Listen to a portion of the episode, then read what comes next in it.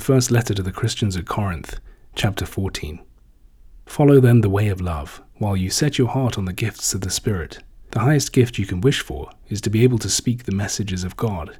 The man who speaks in a tongue addresses not men, for no one understands a word he says, but God, and only in his spirit is he speaking spiritual secrets. But he who preaches the word of God is using his speech for the building up of the faith of one man, the encouragement of another, or the consolation of another. The speaker in a tongue builds up his own soul, but the preacher builds up the church.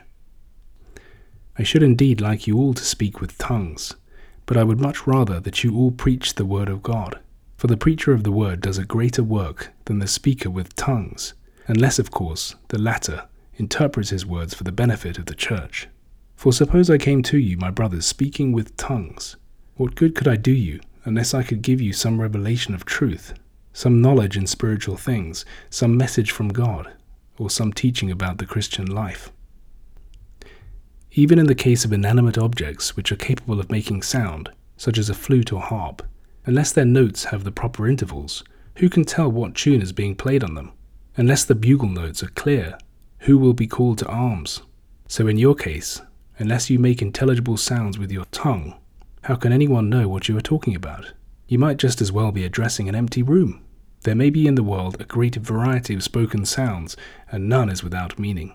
But if the sounds of the speaker's voice mean nothing to me, I am bound to sound like a foreigner to him, and he like a foreigner to me. So with yourselves, since you are so eager to possess spiritual gifts, concentrate your ambition upon receiving those which make for the real growth of your church. And that means if one of your number speaks with a tongue, he should pray that he may be able to interpret what he says. If I pray in a tongue, my spirit is praying, but my mind is inactive. I am therefore determined to pray with my spirit and my mind. And if I sing, I will sing with both spirit and mind.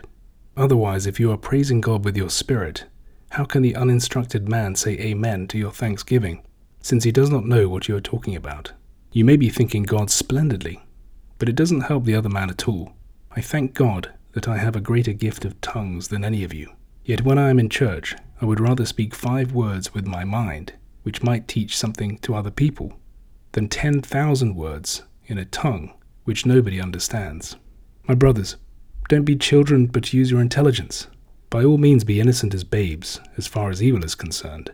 But where your minds are concerned, be full grown men. In the law it is written, By men of strange tongues and by the lips of strangers will I speak unto this people, and not even thus will they hear me, saith the Lord. That means that tongues are a sign of God's power, not for those who are unbelievers, but for those who already believe.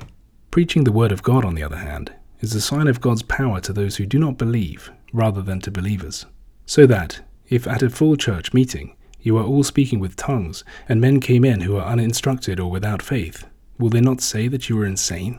But if you are preaching God's Word, and such a man should come into your meeting, he is convicted and challenged by your united speaking of the truth his secrets are exposed, and he will fall on his knees, acknowledging God and saying that God is truly among you.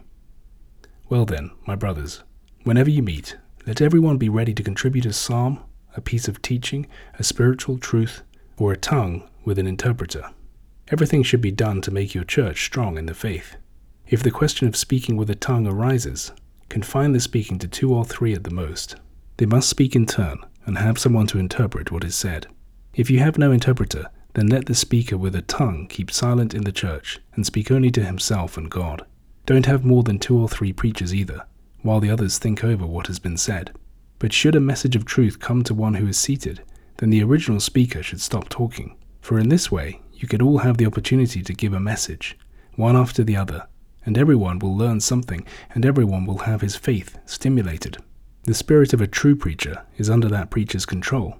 For God is not a God of disorder, but of harmony, as is plain in all the churches.